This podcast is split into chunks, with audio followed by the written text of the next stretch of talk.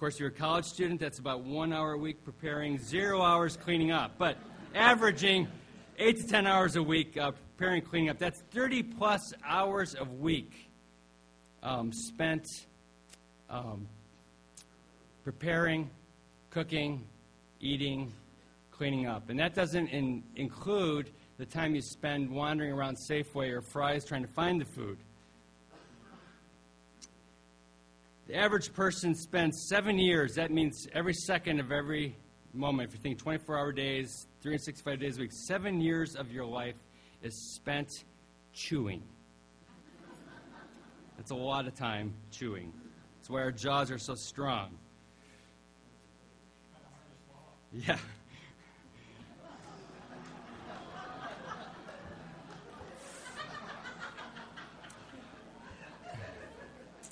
America spends $110 billion per year on fast food. That means from the Circle K, big gulp thing, whatever, to buying. It's about 5% of the average family's income um, goes towards fast food. As a matter of fact, if we were, if we were the, of course we're not, we don't do that, right? But if this church fit in the national average of that, and we each cut that amount, our fast food spending in half, and took that money and pooled it in order to give lunch to the homeless out on the lawn here, we could provide 100 homeless people three lunches a week all year round. Easy. And we'd have money to spare. Should I back this up? Chuck? Keep uh, humming. $110 billion a year. Mealtime 40% of those in America eat together, and that's about two to three times per week. 40%. One generation ago, 80% of families ate together and average about four to five times together um, per week. So we don't, and out of that 47% that eat together, about half of those are watching TV while they're eating their meals together. So it's not really the purpose of it. Food and meals, um, God designed, and I think intentionally, to be a source of delight. Um, he gave us taste buds. You didn't have to do that. You actually have about 10,000 of them and they change over every couple weeks. Um, it's a place for connection and community. Um, God created variety. Um, he didn't treat us like dogs. Who my dog gets the same meal twice a day, every day, and he is excited about it. He never complains. And they only have like like a third of the taste buds of a human being. So it's like, man, you know, I guess that's why they do that. God did that variety. I mean, the variety of food, you think about what God created. Um, why? Just to enjoy. I mean, it's, you know, just to have variety. And some of us like the same food all the time, but most of you guys are not like that. It's nice to have variety. Although I don't think he um, created squash and Brussels sprouts before the fall. I think they happen later. Decaf coffee definitely came after the fall. But in the beginning, it was good stuff. Food and meals are a source of serving, of, of interacting with each other. It's, it's a, actually, able to cook is a giving of a gift. Tonight's daughter cooks. It's a gift. It's, it's an art. It's something, a way to bless. In our home, um, my wife does almost all the cooking um, because I'm lousy at it, but we eat the same thing. But, you know, every every meal cooked, I consider an act of giving and love. It's because it is. We serve when we create something for somebody else. And it's a constant opportunity for us to give thanks. Food and meals are also a source of pain in our world and our culture as well. It's the first act of rebellion of people had to do with food. Um, it's often an area that deals with issues of control. If you've, if you've had kids, there's one thing you can't do you cannot make them eat. I mean, if you want to exercise, if you have a little kid and they want to exercise control, that is the number one area they will go to because when we tried the whole deal with make them sit there until they eat something, when they were little, it was like we did that one time and we lost. Um, you know, they will. You cannot. You cannot make it happen. We eat to mask pain. We overeat. We undereat. Some of our families, the meal times were not times of community. They were times of hurt and pain and don't have good memories for those things. and the very fact that uh, a huge portion of our world and people outside, just outside reach of these walls, go hungry every day is an indication that we live in a world that has not dealt well with issues of food um, on behalf of other people. And then there's Jesus. Jesus actually says of himself that he came eating and drinking. There's one writer who says that in the Gospel of Luke, Jesus is in every single passage either coming, going to a dinner, leaving a dinner, or at a dinner. Lots of eating. Jesus fasts. He told stories about meals. He cooked a meal for the disciples. He told the disciples that they were supposed to eat his body and drink his blood. We'll look at that in four weeks from now. And Jesus used a meal in order to call our attention to the greatest event of history, which was his life given for us. Scripture begins with an invitation to eat. It's eating that brings sin. We have a nation of Israel that's fed a meal every day for 40 years, and guess what they do? They do what happens in our homes all the time. They complained and they grumbled about it. And it ends with a marriage feast. So there's much to say about food and meals in God's Word. It reveals God's heart, it talks about relationships, it'll explain discipleship, it's a picture of eternity, and it is a constant way of showing sin and need and the frailty of people. So we're doing a little mini four week series here. We start today. Just so you know, this is not, for those of you who are wondering, is not a uh, series on nutrition. Um, I am not qualified to teach that. I brought the uh, caramel apple as well, and the and the pop tarts with the frosting. I like them cold and chewy. It's not a uh, it's not a series about hunger, although we will refer to the issues of hunger and the church's responsibility in most of the, the messages for the next few weeks. There's there's huge amount in the scripture about the believer's responsibility towards those who have need, particularly in the area of food. But we're not going to unpackage that here, but there will be some things to say about it. And it's not just so everybody's put at ease, it's not a series about eating habits and dieting.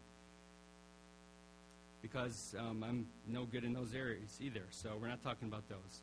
Rather, we're looking at the Scripture's use and insights that the Scripture takes uses food and, and meals. And as we look at what it says, there's great insights into the heart and the character of God. There are insights into the way we're called to relate to each other, and there are insights into who we are to be as a church, and that's what we're trying to get to. So here's where we're going to go for the next four weeks. Today, we're looking at the um, the key word will be feasting, and the key word about that is celebrating, giving celebration. We're looking at feasting. How many people enjoy a good feast? Come on, everybody enjoys a good feast. Celebration. Next week, we're going to look at the issue of fellowship the key word is community. There's a, the whole you know, of meals and community is huge. Third week, we're going to look at fasting, and the key word there is dependence. And then lastly, um, we're looking at, I didn't have an F word, sorry, there's this take and eat. Take and eat, and we're looking at participation. And we're particularly be looking at what Jesus spoke about himself to eat his body and drink his blood, and what he did with um, in instituting the Lord's Supper, and is calling us to participate in his life. So let's pray as we head into this first one, which has to do with feasting. Father, thank you for. Thank you for the goodness. And in, in your creative act, you, um, you actually created things for us to enjoy, to celebrate in. That we can actually sit down with uh, something very physical like food and to enjoy it and get something about you from it. Lord, open us up our hearts this morning to, um, even when things are hard in our life, maybe we've had a hard week, that there is a calling to feasting and the goodness and abundance that you call us to. So give us a glimpse of that and enrich our hearts with it and point us to you in all things. In Jesus' name, amen. We're going to be looking at Nehemiah 8, so you can begin to turn to there if you want comes before the uh, Psalms in that section, looking at the list of feasting. There's a lot in the scripture about feasting. celebrating in the Word. There's lots of it.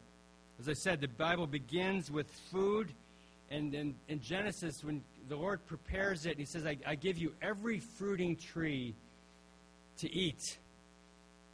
And he says, and God says it was very good. It's not just good food, this is very good food. The apple tasted better before the fall, by the way. Or they weren't supposed to eat that one. Whatever what they're supposed to eat, there's it was good stuff.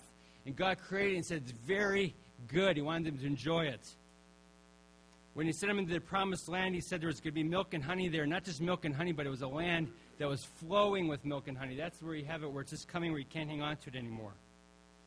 God shows his love and provision in the wilderness by daily preparing food for the people.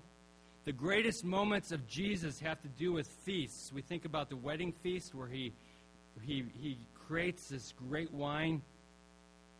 5,000 people are filled up and so full that they can't eat anymore and they leave food behind. We have the anointing of his feet as he feasts with some other people and we have the transformation of Zacchaeus that happens in the middle of a feast for his friends.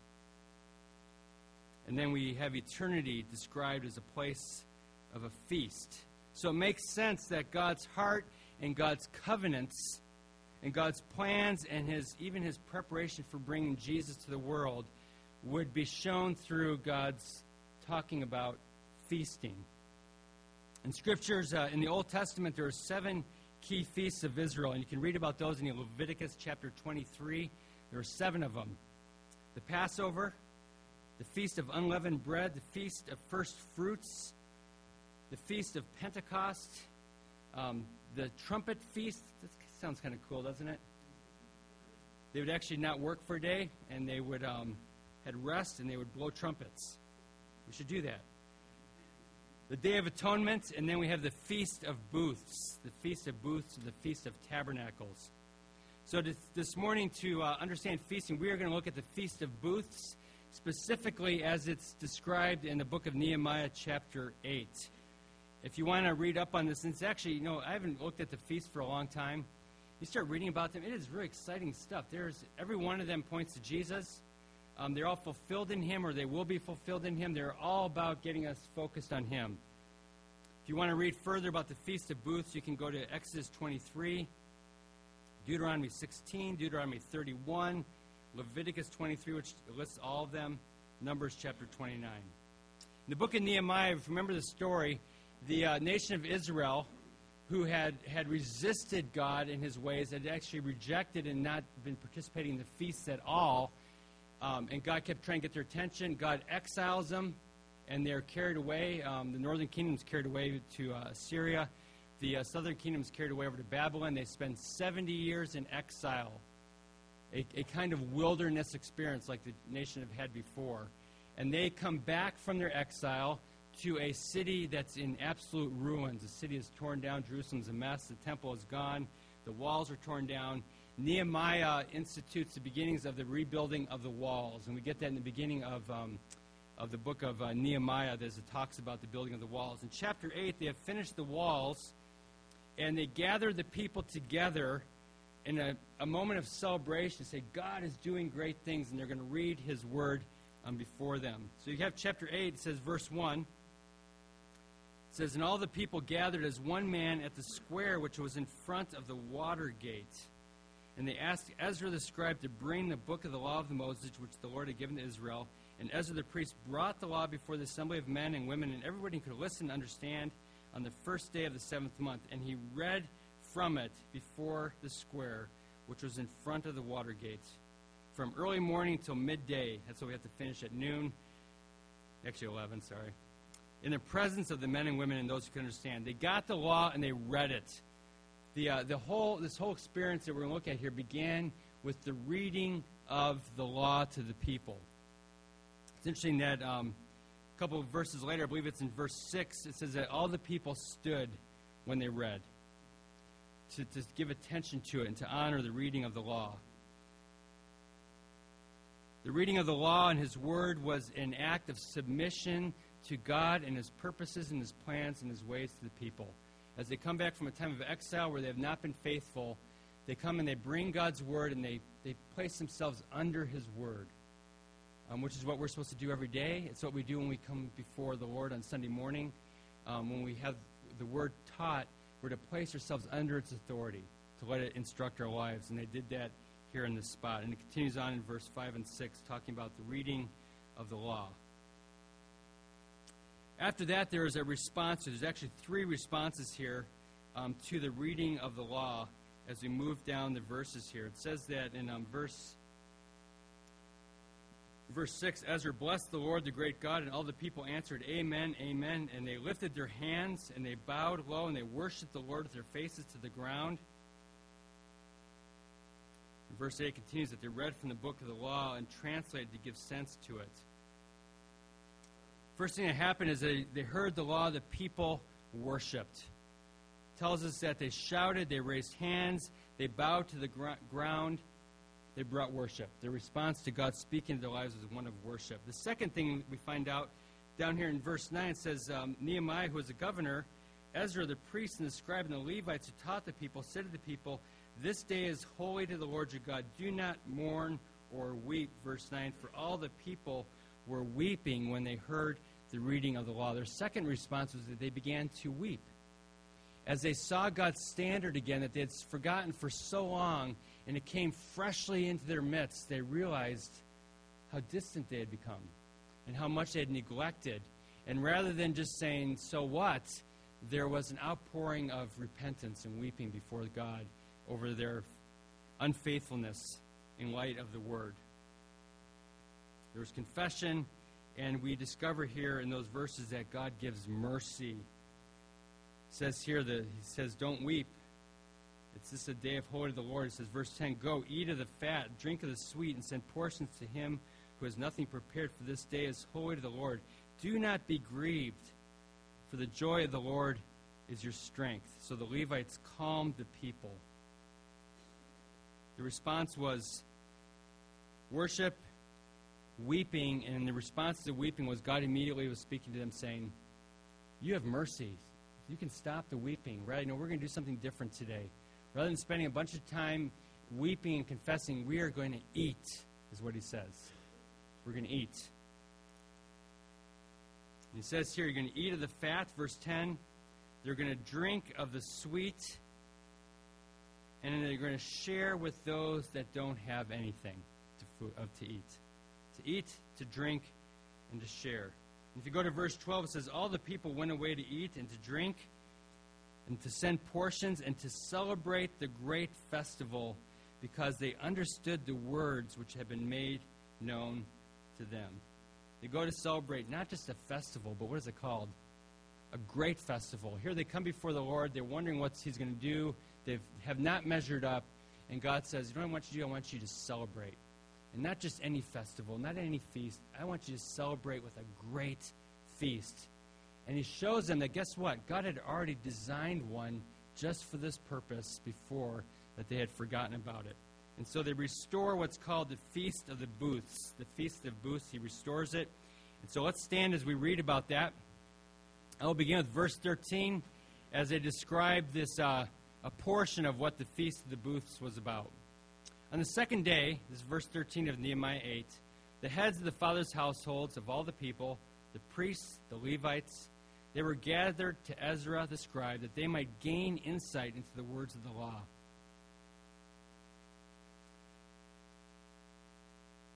Love that. The people arrived ready to hear. They're saying, Lord, show us something.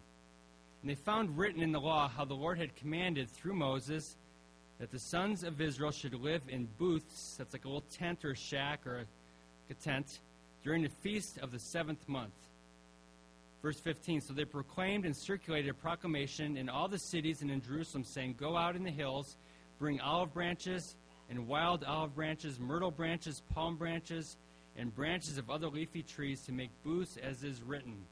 So the people went out and they br- brought them and made booths for themselves, each on his roof or in their courts, and in the courts of the house of God, in the square of the water gate, and in the square of the gate of Ephraim. The entire assembly of those who had returned from the captivity made booths, and they lived in them. The sons of Israel had indeed not done so from the days of Joshua the son of Nun to that day, and there was great rejoicing.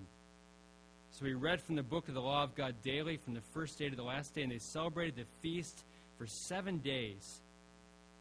That sounds good too, doesn't it? And on the eighth day there was a solemn assembly according to God's ordinance. You may be seated. So the Feast of the Booths. I can't even say that word. That's a hard one. Feast of the Tabernacles. It was also called the Feast of the Tabernacle. It was called the Feast of the Ingathering. It was often called the Feast of the Lord. As a matter of fact, they uh, frequently just referred to it as the Feast. It was the Feast of Feasts. Of all the ones, this was the one that was really about feasting. It was, in a sense, it was the nation of Israel's Thanksgiving, is what it was. It was uh, held, according to Leviticus uh, chapter 23, five days after the Day of Atonement. The Day of Atonement is when people come before God with sin, and the sin is covered for them, and they go away under God's mercy. And as they leave that place five days after that, then God says, Now's the time to give thanks and to celebrate with a feast. In Christ, by the way, because of Christ's work on the cross for us, which has covered us for all eternity from all of our sin, past, present, future, for all time, we get to enter into a feast on a daily basis. Every day is what we're called into. After grace comes feasting, we have experienced God's grace. So, what did they do? Well, we read what they did. It said here they built these tents or booths.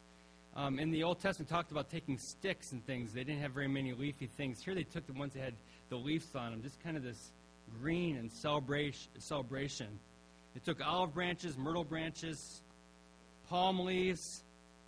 Old Testament tells us earlier that they took sticks and they brought them and they built these little tents or shacks. I mean, how many kids ever built forts? Forts, all right? That's why it's great to have a son. You still get to build forts. It's really cool. They built these things. They would actually build them on top of their houses. Um, they would build them in their old courts. They says they built them even in the courts of where the temple might be, um, all over the town. In the Old Testament, it was just the men who had to live in them. The women and children got to stay in the house. Um, it appears that here in this section, everybody goes out there. Everybody wants to be a part of this.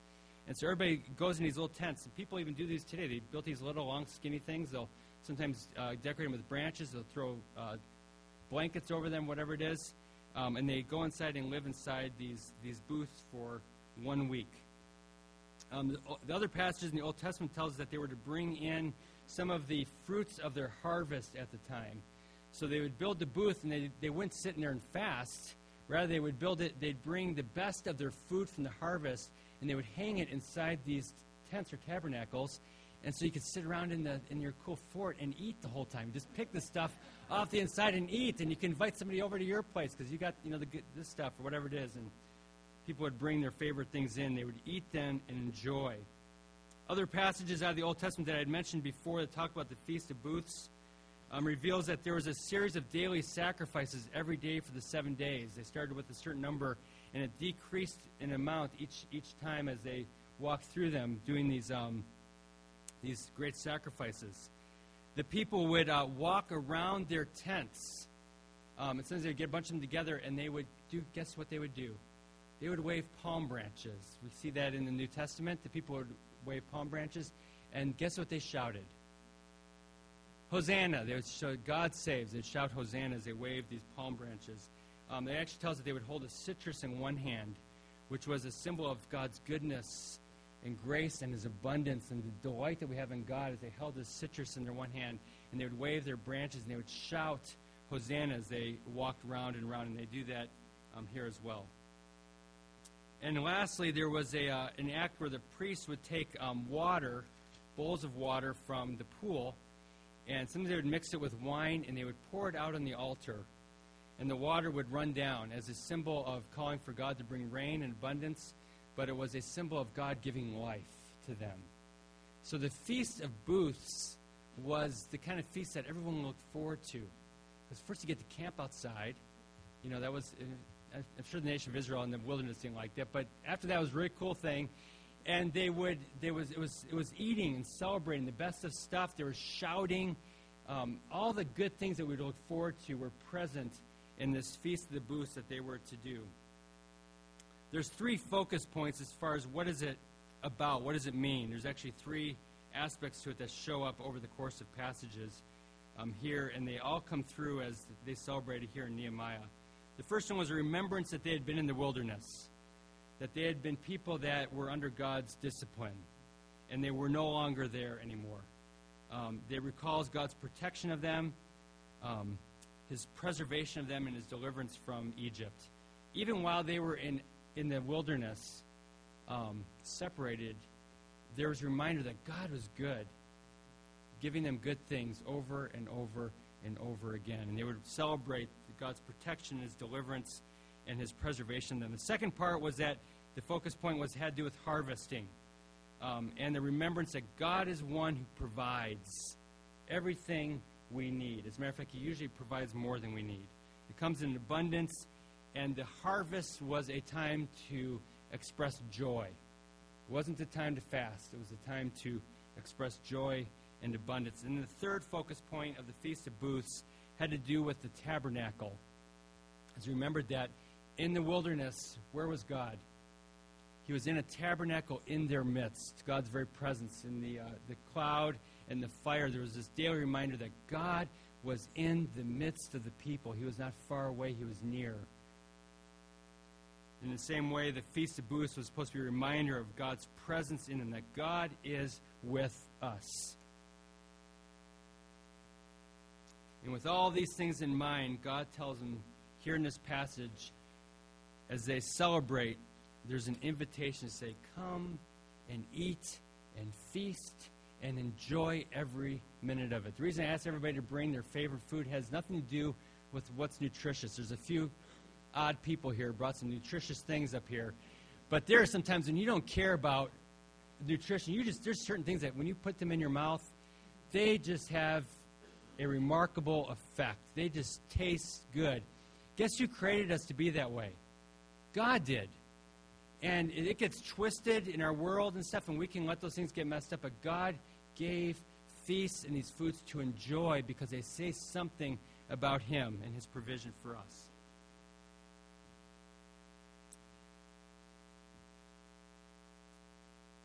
So before we bring some conclusion here, I want to read some invitations that God has in Scripture to invitations to feasting. Remember that the Feast of Booths was an entire week of eating and of celebrating. That's all they did, not just for one Thanksgiving day, they did it for a week. And God wove this idea of feasting and celebrating into the very fabric of their culture and their activities and their life the fabric of his people. So read, read some, let me just, just listen to these as I read through these, um, these uh, callings to feasting. This first one is not necessarily calling to eat, but it's a calling to enjoy God. Later on in Israel's history, they would often read Psalm 27 during the Feast of the Booths. Very familiar psalm, and these, these uh, verses are in there. Psalm 27, verse 4. One thing I have asked from the Lord, and that I will seek, that I may dwell in the house of the Lord all the days of my life to behold the beauty of the Lord, to meditate in his temple, for in the day of trouble he will conceal me in his tabernacle, his tent. And in the secret place of his tent he will hide me and lift me up on a rock. I love that, that this, this calling to enjoy the beauty and the goodness of the Lord, which in this case is feasting. Zechariah chapter 14. I've read this one many times because it's one of my favorite chapters talks about um, the eternal celebration we have with God, but it also talks about what we as believers have today because Christ has come and has won over sin and death, so his kingdom is in our midst today. Verse 9 says, The Lord will be the king over all the earth, and in that day the Lord will be the only one, and his name will be the only one. And it says here in verse 16 of Zechariah 14, It will come about that any who are left of all the nations that went against Jerusalem will go up from year to year to worship the King, the Lord of hosts, and they will celebrate the Feast of Booths. Verse 20 In that day, this is while the people are eating and celebrating and feasting, there will be inscribed on the bells of the horses, Holy to the Lord, the cooking pots in the house of the Lord's will be like bowls before the altar. Every cooking pot which is for what, by the way? Cooking. In Jerusalem and Judah will be holy to the Lord of hosts, and everyone in sacrifice will come and take of them and boil of them. And there will be no longer a Canaanite in the house of the Lord of hosts in that day, a day of holy cooking. The book of Isaiah.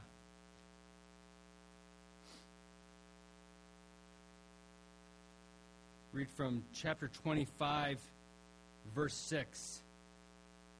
It says, In that day the Lord of hosts, he will prepare a lavish banquet for all peoples on this mountain, a banquet of aged wine, choice pieces with marrow, and refined aged wine. And this is interesting. It says, On this mountain he will swallow up the covering which is over the people, and even the veil which is stretched over the nations. As God takes that away from us, the veil that separates us from God, the sin in our life, he re- takes it away. And then what's his invitation? His invitation says, God says, I am cooking a banquet, and I am welcoming you to come and feast and enjoy the banquet which I have prepared. And then a more familiar passage, Isaiah 55. Ho, everyone who thirsts, come to the waters. You who have no money, come buy and eat. Come buy wine and milk without money and without cost. Why do you spend money for what is not bread, and your wages for what does not satisfy? Listen carefully to me. Eat what is good. Delight yourself in abundance. Incline your ear, ear and come to me and listen in order that you may live. And then there's a great passage, John chapter 7. Um, the book of John, uh, in John chapter 7, the Feast of Booths is happening in Jerusalem. And Jesus arrives in Jerusalem. There's all sorts of questions and challenges to who he is and what he's come to do. And in the middle of the Feast of Booths, remember what happens at the very end? the, we've got the people waving the palm branches and shouting Hosanna, which we see when Jesus rides into Jerusalem later on. It's pointing to him. But remember the guy, they pour out this water on the altar. And in the middle of the Feast of Booths, when Jesus is speaking, John chapter 7, in verse 37, Jesus stands up. And he stands up and shouts out to the people, If anyone is thirsty, come to me and drink. The water poured out on the altar is a symbol of Jesus says, I'm the water. I'm the one who gives life. I'm the one who come to feast on me because I'm the one who brings abundance and goodness into your life. As a matter of fact, the uh, Pharisees want to get rid of Jesus at that point because of the calling for people to come to him. God's call to feasting is a call to enjoy and to embrace him, to embrace his provision, to embrace his presence, to embrace his goodness and just as we see in this Feast of Booths, where God calls people to remember his goodness and to enjoy it and to eat of it, there's an invitation to us all through scriptures um, to enjoy that same feast and then to share it as well. I like this idea that as people were enjoying abundance, God says, don't forget those who don't have it. And part of their feasting was to take a portion of what they have and give it to someone who didn't have. It's interesting that God chooses eating to show us something about his goodness. Um, why do you think that is? It's because we like it. There's lots of reasons for it. There's some, there's, there's, food is like nothing else. It's, it's immediate. It's every day. Every day. It takes us a day or less to forget, doesn't it? Um, I mean, you know, we, we get things and we just turn around and we forget. Um, and God instituted this idea that He said, you know what? They eat a lot. They're eating all the time. Um, and whether it's like me, where you have a cup of coffee about 10 times a day, that's your, your meal until dinner time, every cup of coffee is a delight. You know, so I can still experience it. You know, three times a day, four times a day, snacks in between the Ghirardelli ice cream late at night, you know. Whatever it is, it is daily and it is regular. And God did that for a reason because we forget. And He wants us to associate His goodness and His provision and His presence and His invitation, even in the midst of, as we sang this morning, that we struggle sometimes and we, we've, we've, we've fallen aside. And God says, my, my grace has been there always all along. My constant invitation is to enjoy my abundance and the feast that I give to you. And so God institutes it with, connects it with eating so that we won't forget. The idea is sitting down at the meal and saying grace.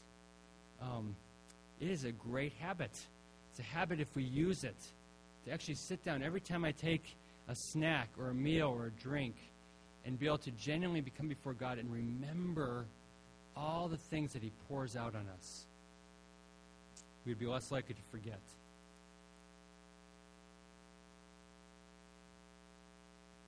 His life was given for us on the cross. And the work of the cross then becomes a doorway for us to a banquet hall, to a feast full of blessings. And the invitation is don't just stand there and look at it thinking, wow, that was great. The invitation is step in and enjoy the feast. Don't just look at it. To be able to enjoy God's invitation is enjoy what I've given. Remember it. Partake of it. Cameron, the, the worship team can come up and kind of get themselves situated. We've got a few things to cover still, but you guys can make your way up here. We have communion up front here. Um, we partake it as a whole church, as we did um, New Year's Eve. Um, there's uh, communion in the back counter as well. Every Sunday, those elements are here to partake of. For if you're a believer, you can partake of them anytime while we're worshiping, and I invite you to do that today as well. Communion is called what? and some other traditions of mine being one of them. It's called the Lord's Supper. The Lord's Supper. It's a meal. It was given at a meal. Um, God associated his greatest act, his act of forgiveness, as his work on the cross for us, associated with a meal. And as we sing and worship, it's appropriate that we can partake of that. Remember that it's his work that brought it for us. By the way, the food up front, um, not everybody brought it, but um, for those who want, take it home. So if it's left here, I will eat it all. So um, if you brought it, let me encourage you perhaps just to leave yours and not take anything home. Remember that God gives, He loves to give. If you didn't bring any today, steal something, take it. And when you take it, remember that God gives to us, we're, we're empty handed. We have nothing. And God says, take it. Take the best stuff. Take the Pop Tarts. You know, take something there, take it.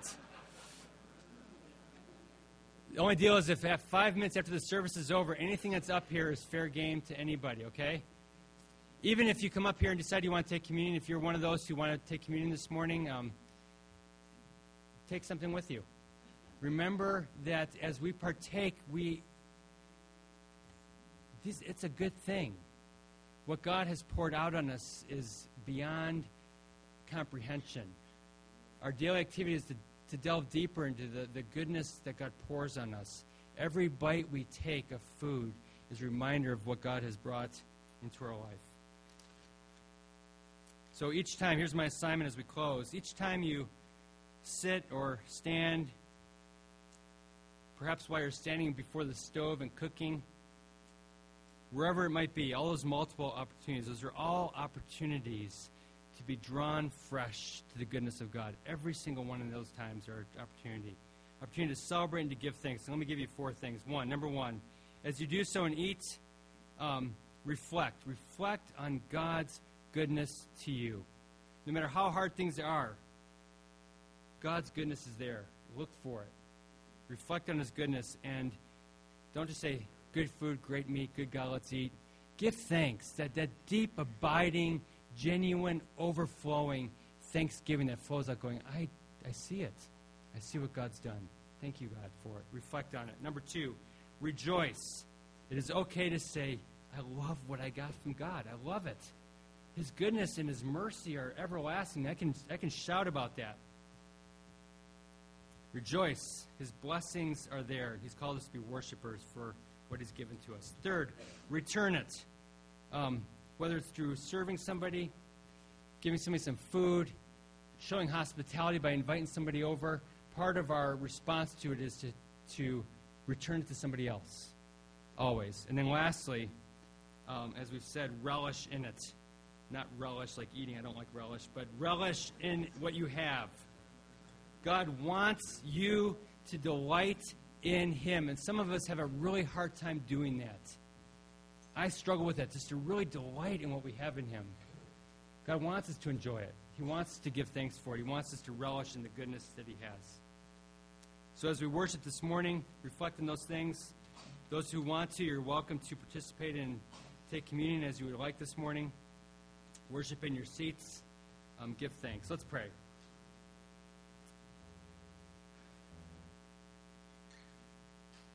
Father, thank you for creating us the way you did. We live in a broken world, and even in this area of food, there is so much brokenness and want.